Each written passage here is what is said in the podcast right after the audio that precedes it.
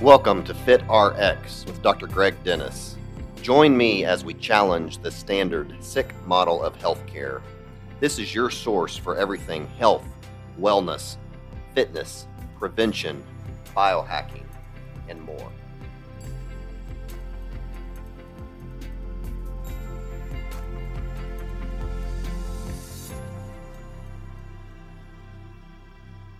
Hello, everyone. Welcome to another edition of FitRx. I am your host, Dr. Greg Dennis, and this is kind of a part two on the carnivore diet. If you listen to my last podcast with Dr. Shawn Baker introducing the carnivore diet, if you have not, you might go back and listen to that one first.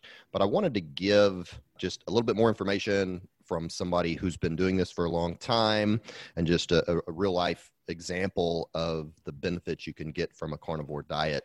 So, my guest this morning is uh, Linda Salant, and she has been doing uh, the carnivore diet for a while, and she'll tell us her story. She is known as the Carnitarian on Instagram and has a gazillion followers. Um, she is also a carnitarian coach on the Meat RX website. Is that correct? That's right. Carnivore okay. coach. Yes. Very good. Okay.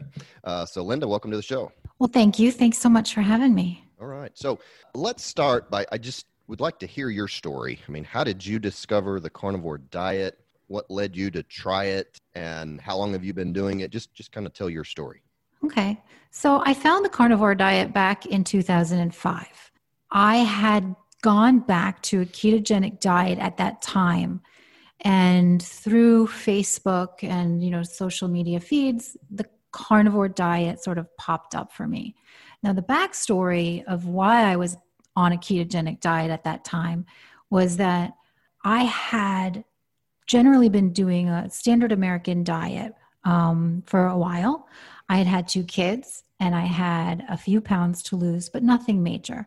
But in my lifetime i had realized that the best diet for me was a ketogenic diet because back in i want to say 2000 i had started i'd learned about the atkins diet and i had started the atkins diet and i saw some improvements in my health the way i felt my joints felt better um, i didn't have you know constant hunger and stuff like that.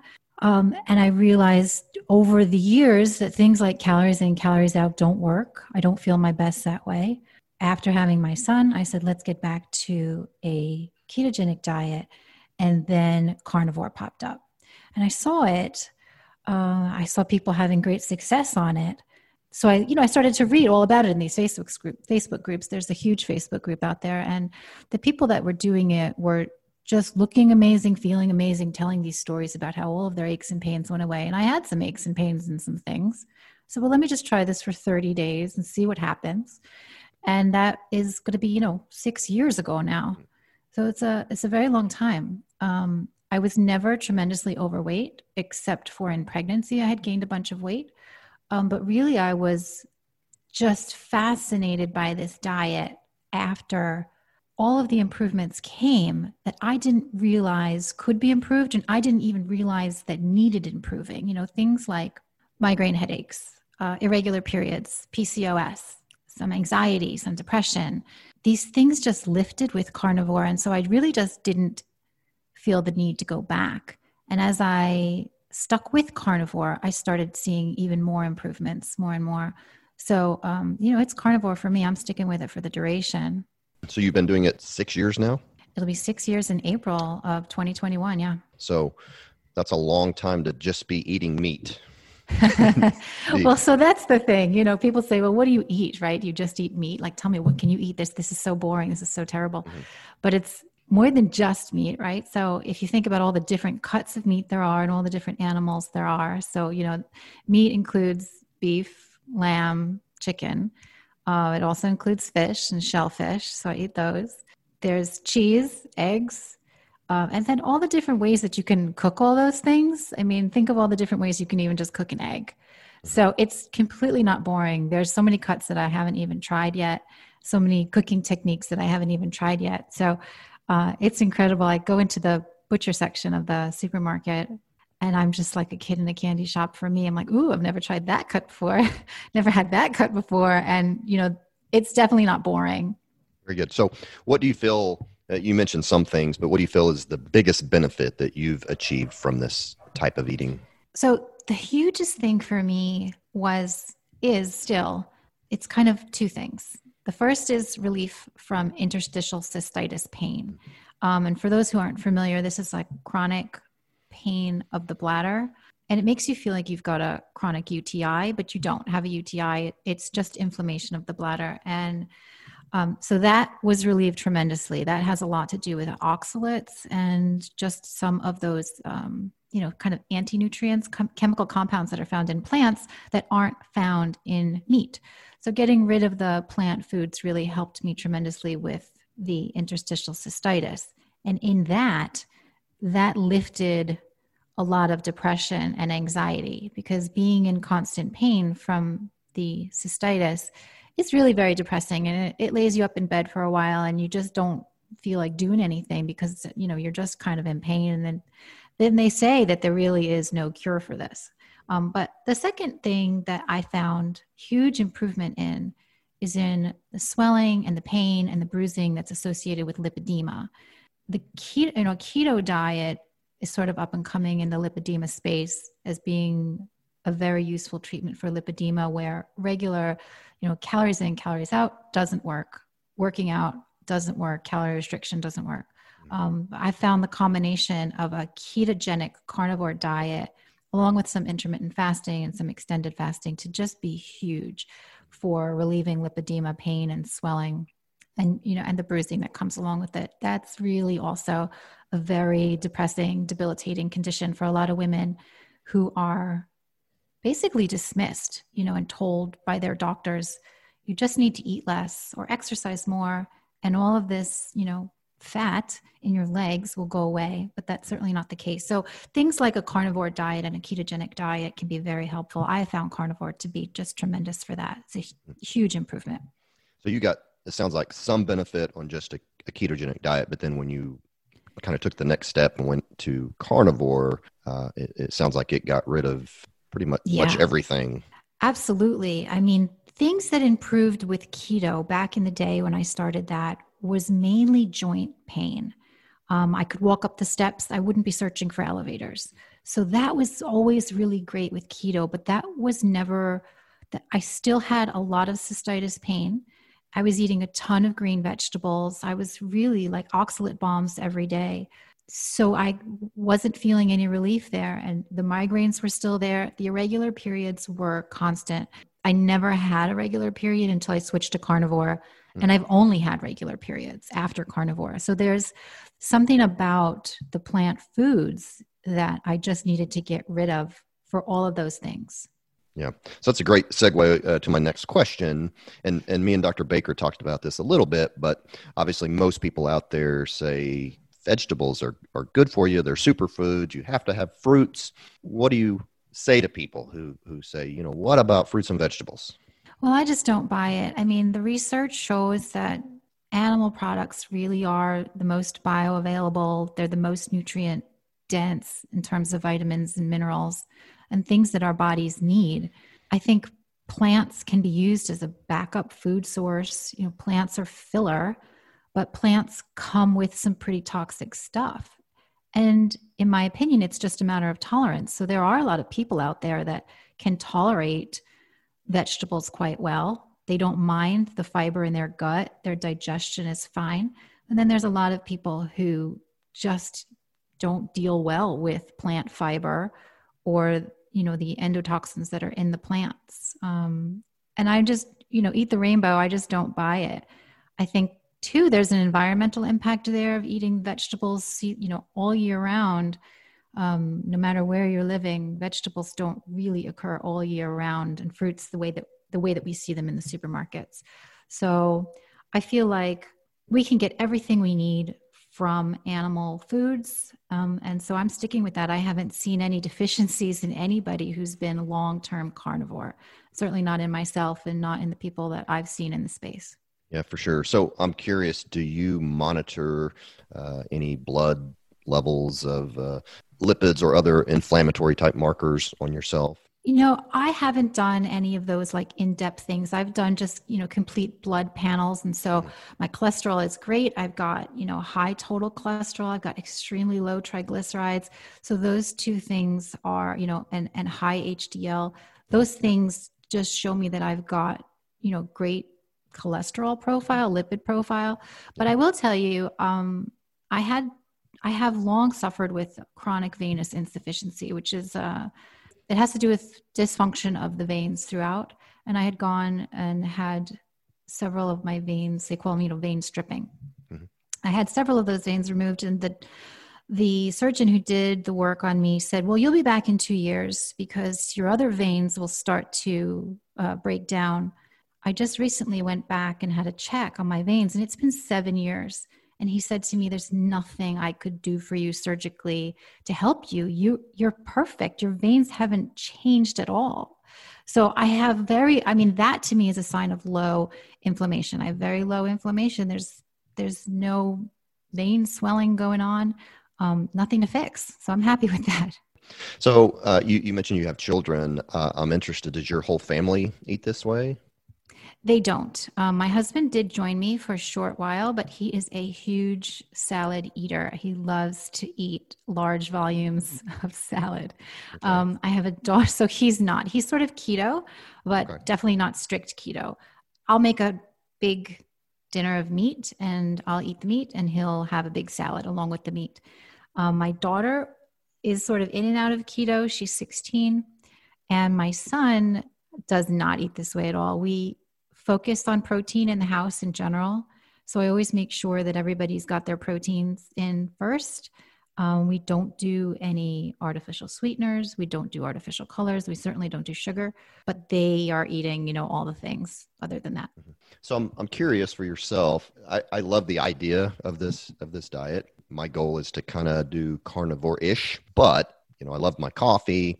Uh, I love my glass of wine, uh, and, you know, an occasional beer an occasional dessert. I mean, do you miss that kind of stuff? You know, I don't. I don't. I do still have coffee, um, so that's definitely in. I have coffee every day, and and I think that there that being animal based is really can be very very much good enough for getting a lot of health benefits. The main things that you want to stay away from are you know plant toxins to tolerance um, seed oils, you know, things like canola and sunflower oil, obviously highly inflammatory, you know, and processed foods. So if you are carnivore ish, if you're meat based and you're getting all of the nutrients that you need and you stay away from the inflammatory foods, I really don't think a glass of wine here and there is going to kill you. And I really don't think that you should be missing any traditional celebrations because you're stuck in some kind of carnivore they call dogma where you're like mm-hmm. well i'm carnivore. I can't enjoy you know this celebration with my family because um, i just feel like that would break the code. You know you just don't want to live that way. There's a balance in there. Um, i think for some people you wouldn't want to stray because some people will sort of spiral if they do that occasional dessert. Some people come from a different background of food addiction or sugar addiction and that can be a slippery slope.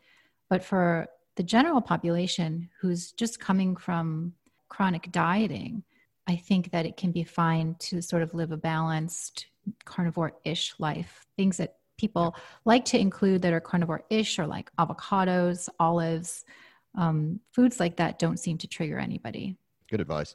Uh, yeah, I I can tolerate most all those foods, kind of like your husband. I mean, I, I, eat a lot of meat, but but I eat some of these other things as well. You know, those that I'm starting to really push towards a carnivore diet are, are people who have autoimmune disease. And just looking at a lot of the testimonials out there man there's just a bunch of people who have reversed autoimmune disease on this type of a lifestyle. So i feel like those are the people who can benefit the most from it and and maybe need to be the most strict is when you're trying to actually treat a health disease uh, or, or, or a disease. Would, would you agree with that I would absolutely agree with that. Um, I mean, that's why when I give recommendations to people, if you've got an autoimmune disease, you absolutely cannot cheat. You wouldn't want to introduce fiber and you wouldn't want to introduce any of those things in the plant foods like the lectins, the phytates, any of those plant proteins that can permeate a leaky gut and then you know signal an autoimmune response so you want to be really strict and you want to help you you know want to heal that gut but if that's not your situation like like we were saying it's sort you can do sort of figure out what your tolerance is for any other types of foods. Um, but but absolutely the greatest elimination diet is meat and water. It's just it's just great to get rid of all the other variables. Then if you want to start reintroducing things you can really see what it is that's triggering any issues that you're trying to solve so you coach this stuff or you coach people uh, through this. What are some of the the hurdles that people may have when when they want to get started or once they get started? And, and so how do you advise people just getting started? Well oftentimes people that come to me are coming from a chronic dieting background where they've been told you know they're they're overweight but they've been told that they have to eat especially women have to eat you know less than 1200 calories a day to lose weight and they're caught in this cycle of depressed metabolism and they're undernourished in general um, so, what I try to help people understand is that if you're eating the proper foods, if you're eating the animal foods, you will get the appropriate hormone signaling and you won't necessarily really need to worry about the calorie intake. And that is a challenge for me to sort of convince people that they can eat more than they're used to eating if they're eating the appropriate foods. You know, a lot of people just don't believe it. It can be challenging for people when they start the carnivore diet when they are trying to do two things at once. They're they're trying to clean up their diet and not eat the processed foods and they're you know they're trying to do carnivore, but they're also calorie restricting the way that they have done all their lives. That's very challenging um, because it's just not what your body needs, and and you're, you're going to end up hungry, and then you're going to end up in the pantry. So that mm-hmm. that's one thing that I find challenging is is the people come with you know these sort of different backgrounds so give us some, I guess, just kind of practical advice. So, so somebody comes to you and they, they want to get started. Maybe, maybe give us some, some actual things to eat, good places. Uh, you know, when they, when they go to the grocery store, maybe, maybe give us like a, you know, a, a grocery list on, on getting started. So yeah, if somebody wants to get started, the best tip I can give you is to make sure you're stocked with meat. Make sure you're prepared. Um, because the worst situation is is you're like yeah i'm on a carnivore diet but i don't have any meat right now and i'm really hungry. Because there's a period of adaptation where you still get those hangry hungry things going on. Um, so the best tip is to be stocked and be stocked with the with the kind of meat that you really enjoy. If you enjoy hamburger patties those are great. If you enjoy steaks those are great. Whatever it is just have it on hand. Uh, when i go to the supermarket i typically will buy um, a couple of ribeyes a couple pounds of ground beef, eggs, cheese, and just have it all on hand. So if when you're starting you start to feel snackish, you've got something to grab. Great, easy, and um, inexpensive things to get at the supermarket are things like ground beef, um, chuck steak is a great value. You know, ribs are also really great. Uh, you know, easy to cook up. So you know, those are some go tos. I love pork belly. That's something that um, I think everybody can agree on. Pork belly is delicious. Bacon is an easy go to for a quick snack.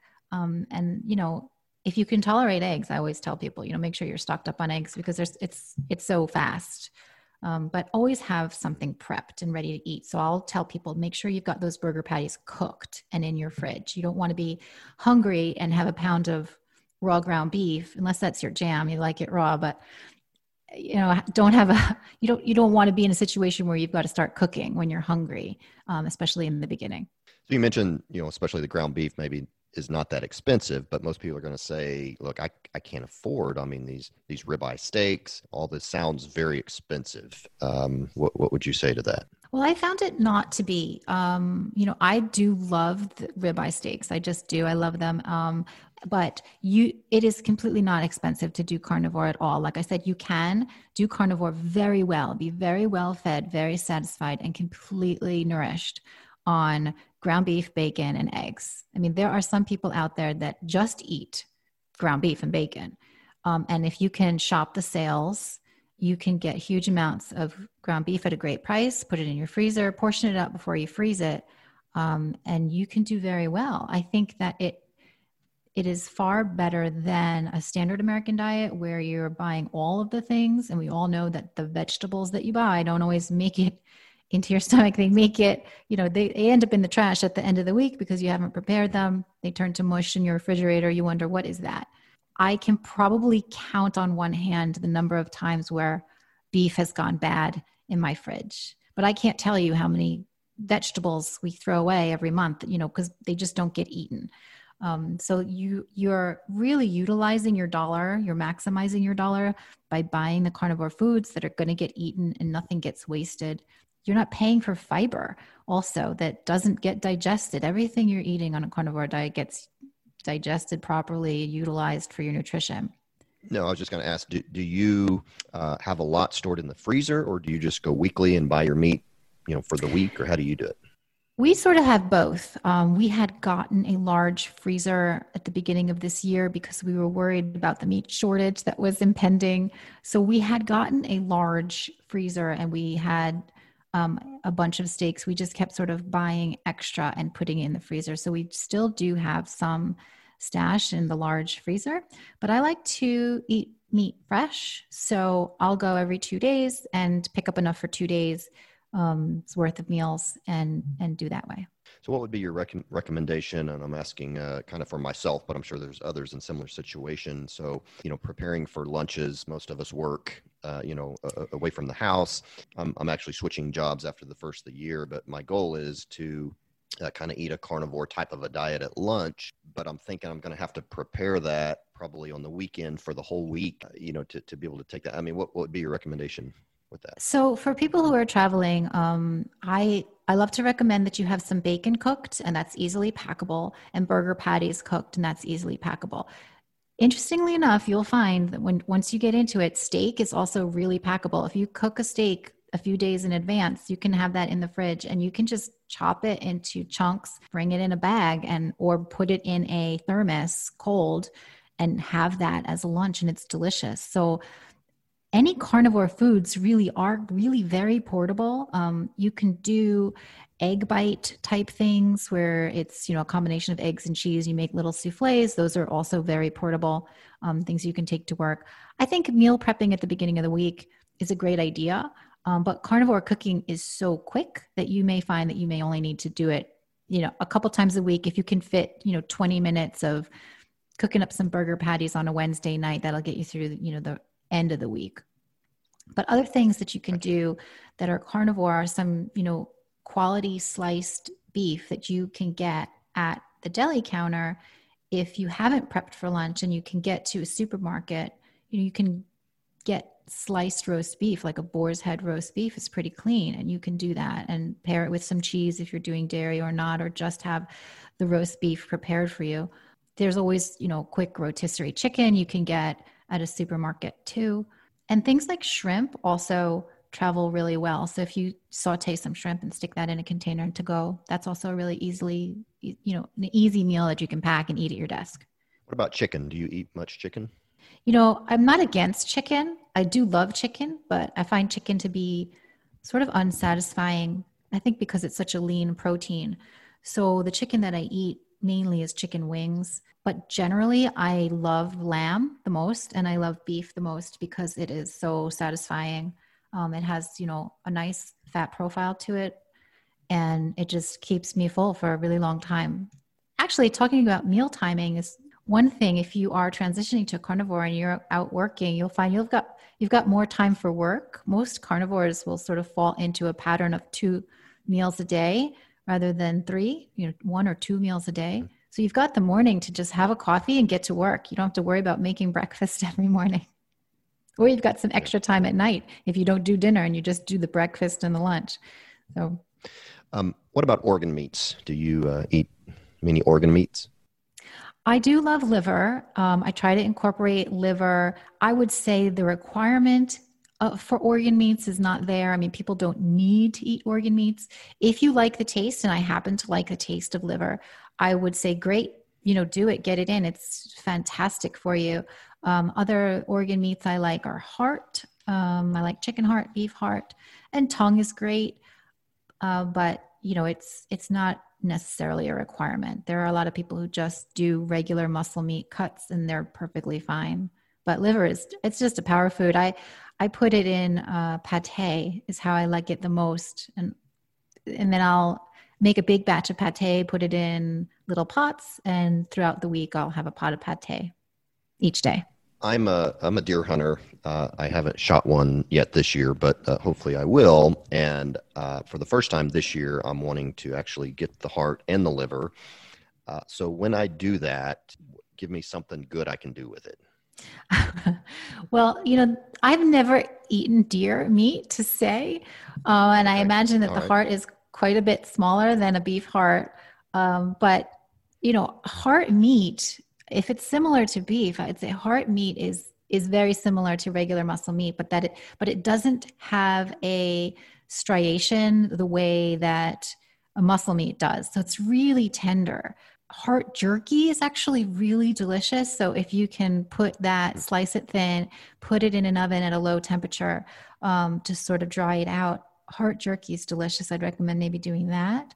Um, or just slicing it and kind of sauteing it quick on um, with a hot sear on both sides and having it kind of rare. And same for the liver. The the secret to cooking liver well is to not overcook it.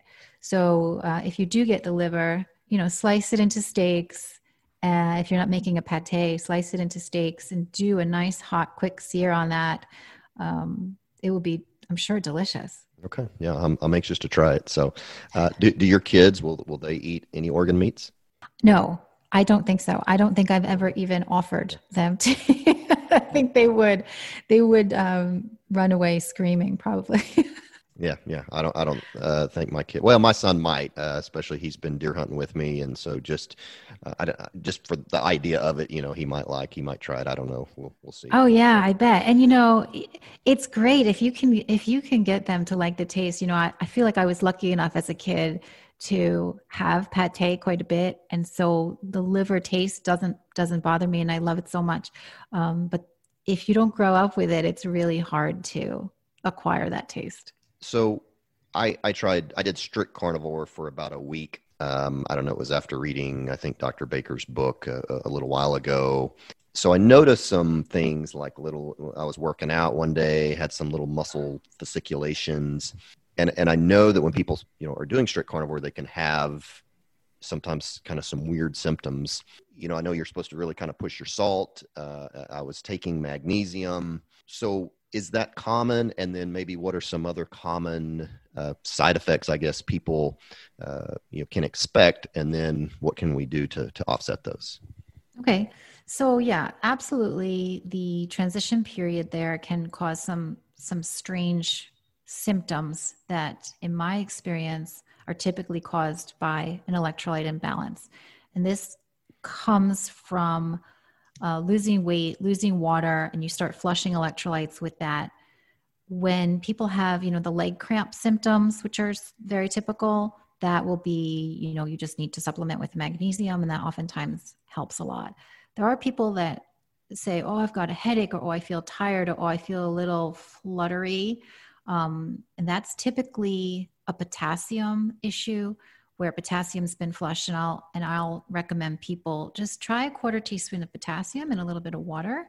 And if you're short on potassium, if that's what the issue is, which it typically is, you'll feel better within 10 minutes of taking that potassium. Mm-hmm. So and it doesn't have to be some you know crazy expensive supplement i recommend people just go to the supermarket and get the morton's salt substitute um, it's potassium chloride that's going to do the trick sometimes people overdo it on electrolytes because they read you know i need to you know eat like two teaspoons of salt a day um, or more. They start sort of loading up on sodium and that can cause symptoms of like having to go to the bathroom all the time or being thirsty all the time. So i tell people generally to just salt their meat to taste add potassium as necessary and add magnesium because we're all sort of magnesium deficient. And um, i think it's a great supplement for everyone to have. Does that answer your question? I feel like then, there was more. uh, no no i think it's good. And so how long would you say it normally takes somebody to to stop having maybe some of these side effects? You know, if, if they're doing a strict uh, carnivore diet. Well, apparently it really varies, and I I just judging based on what I've been told. I mean, some people don't ever have any symptoms like this. They're just totally fine. And for some people, it can be months um, where they're they're feeling like, oh, this isn't working for me. I'm not feeling better. But typically, if you're not feeling better on a carnivore diet within a few months, then you need more than just meat to help you. You may need some gut support that you know working with a good nutritionist or someone like yourself to un, that understands how to help heal the gut that that would help. But typical carnivore transition is like about two months where you're really fat adapted you're feeling really good you've gotten a lot of benefits. And like i said they they are cumulative so it's sort of like i have found more and more benefits as time's gone on. But you'll start feeling those benefits. I think you know two months is about where everyone's like, wow, it's really working. And I feel really good, you know, and they're sticking with it. So you, you talked about this a little bit, but walk us through kind of your daily routine as far as, you know, diet is concerned. So what is your breakfast if you eat it, lunch, dinner typically typically look like like like today? Just give us some things you'll eat. Okay. So generally I wake up and I have my coffee. I'm definitely a coffee addict. I admit to my caffeine addiction. Um, I, I love a cup of coffee in the morning. And then I just get busy. So I dance. So I ballroom dance. So I'll go and I'll train, or I'll sit at my desk and I've got you know, work to do. Is, you know, cooking and eating meat is not my full time job. So I'll do work and then I will grill some meat typically at about one o'clock. I'll have a ribeye steak, say, and that'll be about three quarters of a pound of meat is very typical for me to eat for a lunch. If I eat less than that, then I'm going to feel snackish. But if I eat three quarter pound or pound ribeye, I am set until dinner. I'm good to go. And then dinner typically is going to be some other cut of meat, either you know pork chop, lamb chop, another ribeye, some uh, beef patties, or or chicken wings. And I eat a late dinner, so that's going to end at about you know 8 p.m. And then I'm good for the night and I start again, uh, you know, the next afternoon with eating. So there's a a great natural intermittent fasting that happens for a lot of people. It happened for me on a carnivore diet, and it didn't start that way. Um, I I started with you know three meals a day at least and snacking all day on carnivore foods because my mo was eating all day that's what i did i you know i always had a snack with me before keto during keto and at the beginning of carnivore, I was just kind of snacking all day. And that's gone away now. So my day is, you know, just that. I eat for what is that, a seven hour eating window. And then I'm fasting for the rest. It's pretty easy. And you don't feel hungry a lot during the day? I don't feel hungry. I never feel hungry like I used to feel like if I don't get a snack right now, or if I don't stop off, you know, while I'm driving, if I don't have something right now, um, I'm just going to die. I never feel like that anymore. Um, that amount, the amount of food typically I eat is somewhere between a pound and a half or two pounds of meat. That's for me. It may vary, and some people may need more or less. When I feel hungry, I eat. So, I if I'm ever feeling between meals that you know what, I'm hungry I'm going to go downstairs. I'm going to grab something, you know, from the fridge. It's going to be something carnivore. Maybe it's piece of cheese, or maybe it's some leftover steak or a burger patty or some bacon or whatever it is. Um, and I'll eat. So I'm, you know, I try not to get crazy and I, I try to help people also not get crazy about meal timings and being really strict with themselves because you're feeling hunger and you don't attend to that hunger, then you will start to feel stressed out and the stress will overcome and supersede any benefit that you're getting that day from the carnivore diet. So you just, I feel like stress is king, and um, we want to live a minimally stressed out life to have best quality of life. You know, eating meat to me is like nine. It's you know, say it's forty percent of the equation, and keeping your stress down is the other sixty percent. You know, it's so important to keep stress low um, that I feel like they're they're almost equal. It's it's like you can't you can't solve everything with diet. You sort of have to sort your head out also. Sure. Yeah. Yeah. Good advice. Uh, so you mentioned uh, you do ballroom dancing. Uh, I, I'm not a ballroom dancer, but I, I, would think that would be pretty physically demanding. Have Have you ever felt like you needed the carbohydrates for for the energy and for the performance? I'm assuming not, but I'll tell you what, interestingly, no, it's quite the opposite. It's very interesting to me because when you go to these ballroom competitions, there's always snacks on the table. And those snacks are really sugary things, you know, M&Ms, chocolates, uh, you know, stuff like that. And everybody's just dipping in all day long to these carby snacks to keep their energy up. And I never feel the urge because I know if I, if I were to eat something like that, I'd crash. And that's what's going on with these people all day long. They're dancing and they're, they're up and they're, then and they're down and their blood sugar's up and down. And what we do in ballroom is this thing called rounds where you sort of have to go all out. Where you're dancing five dances in a row. And it's really like a survival of the fittest. At the end of those five dances you can see i can see the other competitors sort of like huffing and puffing. They're running low on energy. They're, they're it shows on their faces and I'm like ready to go. I'm like, I don't need anything. I'm running off fat. You know, I'm like, I've got my energy stores, they're ready to go. And I'm, you know, a, I just, I take a deep breath and I keep on going. And it was a, I actually saw a huge improvement in my ballroom dancing results after going carnivore, which surprised me, but it's tremendous. It's a huge advantage on the floor to be fat adapted. You know, it's like those ultra marathoners that are fat adapted. They're in such a better position to you know run the long run because they don't need to uh, you know be replenishing with any goo packets or anything like that during their run. So i find it great. No i don't i don't feel the need for carbs ever during those. Interesting. So i'm wondering especially in that circle do you get people thinking that you're crazy for for doing this? I mean you know because uh, a lot of people when they think of the carnivore diet sounds like very manly, you know, like Dr. Baker, you know, he's a power lifter and, and, you know, kind of the quintessential person to eat this kind of diet.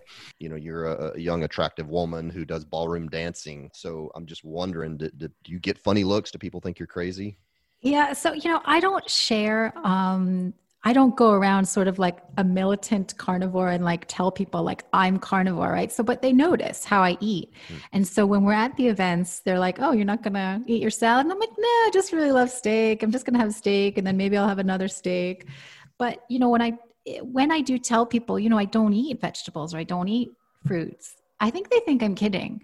Mm. Um, it, they think that I maybe eat very few, but I must eat some vegetables because otherwise how am i still standing here and how am i doing so well and not falling over? Um, so i think kind of they don't believe me but you know I, i'll explain to them no i really just eat meat and then they'll start asking questions if they're interested like how long have you been doing this? Oh it seems to be working for you.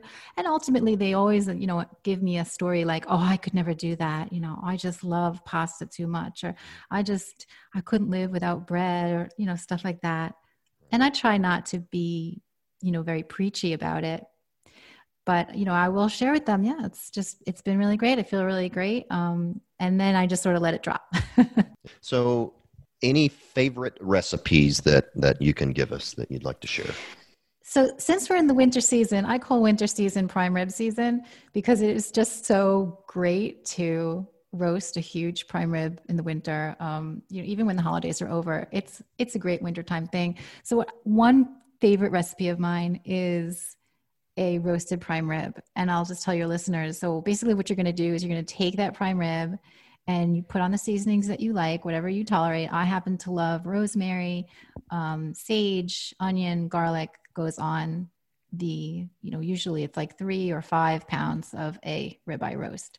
Um, I convection roast at 450 degrees for about 15 minutes. And then you're going to reduce the temperature in your oven to 350 degrees and cook it until the inside of the roast gets to 125. And that's it.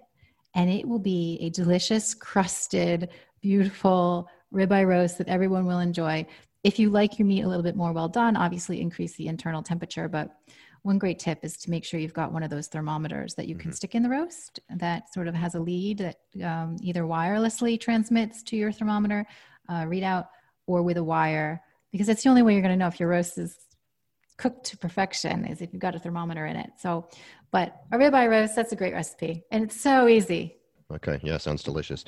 Um, another question I had. So, if if you're traveling, you know, we talked about maybe going to work, you know, and, and hopefully you have a microwave or something to, to heat up your meat. But if you're traveling on the road, uh, I think Dr. Baker had mentioned he goes in like a Wendy's or McDonald's or something and and just asks for the patty, and then he said he gets like ten of them, uh, which I, I have not tried that yet. Uh, any advice on on that if you're if you're traveling cross country, you know, in a vehicle? Well, I'm a huge fan of that. I think it's a great, inexpensive way to eat carnivore on the go is to stop in. Now, just make sure that you the restaurant of your choice isn't adding fillers or seasonings that are kind of you know that that, that you don't tolerate well. But places like Wendy's, excellent. It's 100% beef and it's totally affordable and it is very accessible. Wendy's, um, McDonald's, there. It's just great options. I would never tell anybody not to do that. I think it's I think it's perfect. Just and they all sort of get it at this point. I have found that I never have any trouble when I say, "Can I just get you know five large patties?" Wendy's is my go-to. It's my local place. Five large patties in a plate, just plain. They know the price. They ring it up. I pull around to the window, and we're done. So it's a great option for on the go. I love it. Okay. Uh, anything else that I didn't ask that you just feel like is important for the listeners? Well, I think basically when we talk about carnivore, I think that it's important for people to understand that it's not a dangerous diet. It's not a fad diet. It's not going to kill you. It's not going to give you cancer. Mm-hmm. Um, it's not going to destroy the planet either. And it doesn't make you a horrible person for eating animals. Um, I think that that's sort of a hurdle that a lot of people have a hard time getting over. They think, well, shouldn't we be decreasing the amount of eat, meat that we eat? Why should i be increasing the amount of meat i'm eating? I'm you know if you have any health problems certainly red meat's not going to solve them. And that is what i hope that people can get over because it's it is actually quite the opposite. It's those other foods the things that you've been told are heart healthy those cereal grains those canola oils and seed oils and things um, that you've been told are so good for you are oftentimes the foods that are harming you. And, you know, people need to understand that animal agriculture in general is not harming the planet, certainly not when compared to standard agriculture of plant foods. Uh, and so, you know, I just hope that some people can be more open to the fact that eating an animal based diet or a carnivore diet is good for you, it's good for the planet. Um, and it is not a you know wacky thing to do it's absolutely sustainable in terms of getting all of your nutrition and you know being a basis for a life well lived right? We're all trying to just get the best out of the time we're given. And if i can live more healthfully stay out of doctors offices and have more energy um, you know sort of stay younger longer i'm a happy person. So i hope that people can you know sort of get that message.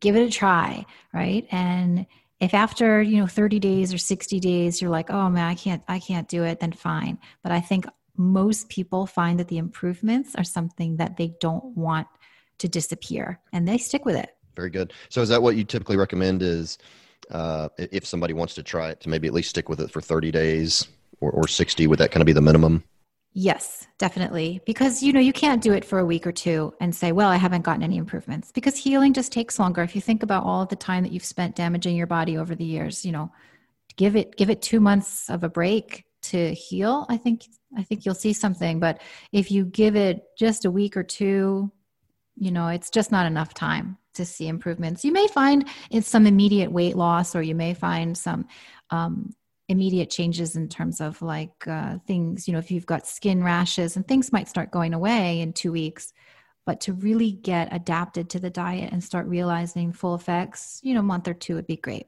So i have to ask uh, you know there's this debate about you know grass fed grass finished versus not. Um, what what do you say to that?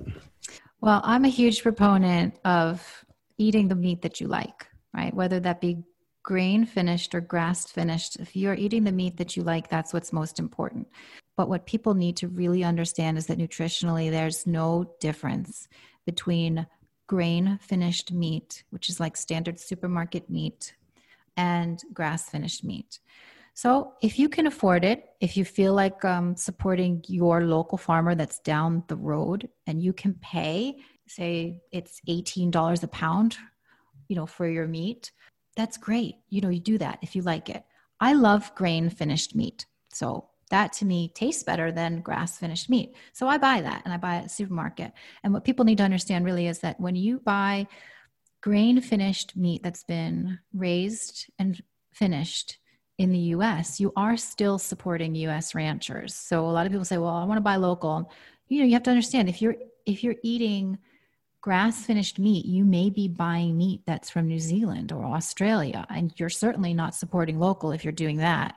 Mm-hmm. So people should think about what their you know priorities are in terms of what they want to support and voting with their wallet you know the way they say but to me even buying grain finished beef at the supermarket supports the us ranchers because that's who's supplying the beef to our supermarket these are family owned ranches like just to give you an idea that most of most of the ranches in the us are family owned and that's who's supplying our our supermarket uh, with their beef so people should know too that when an animal is grain finished, it's not fed grain its whole life.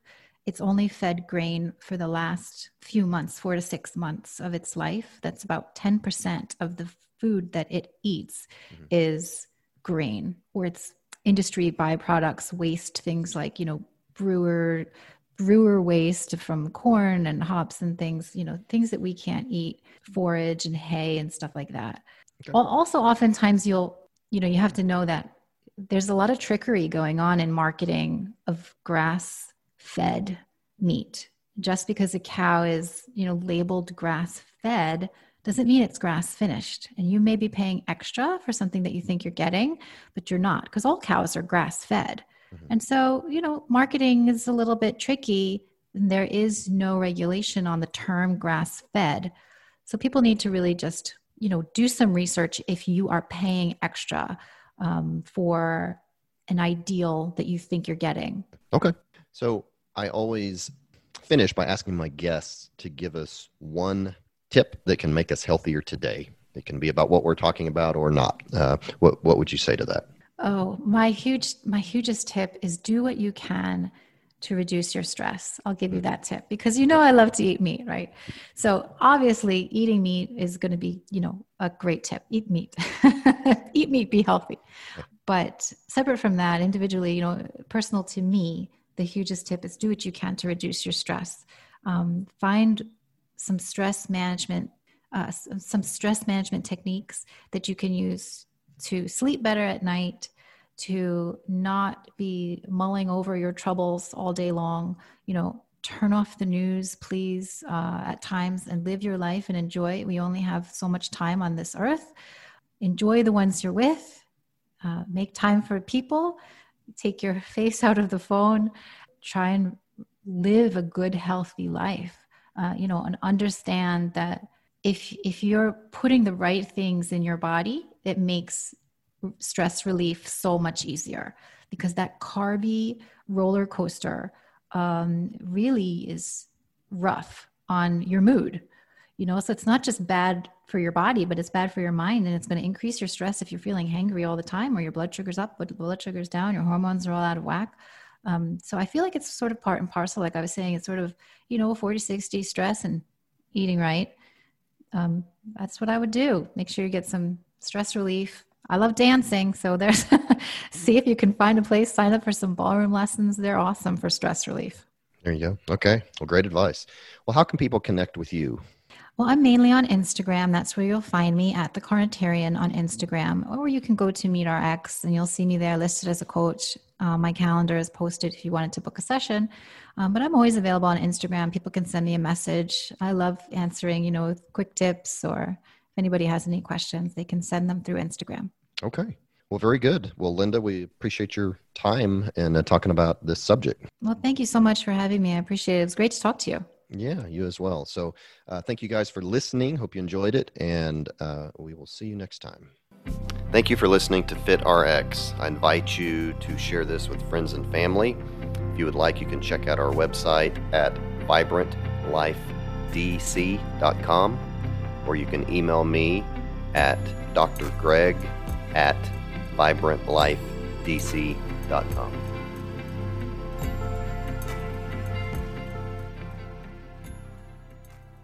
This podcast is for general information only. It is not intended as a substitute for general healthcare services.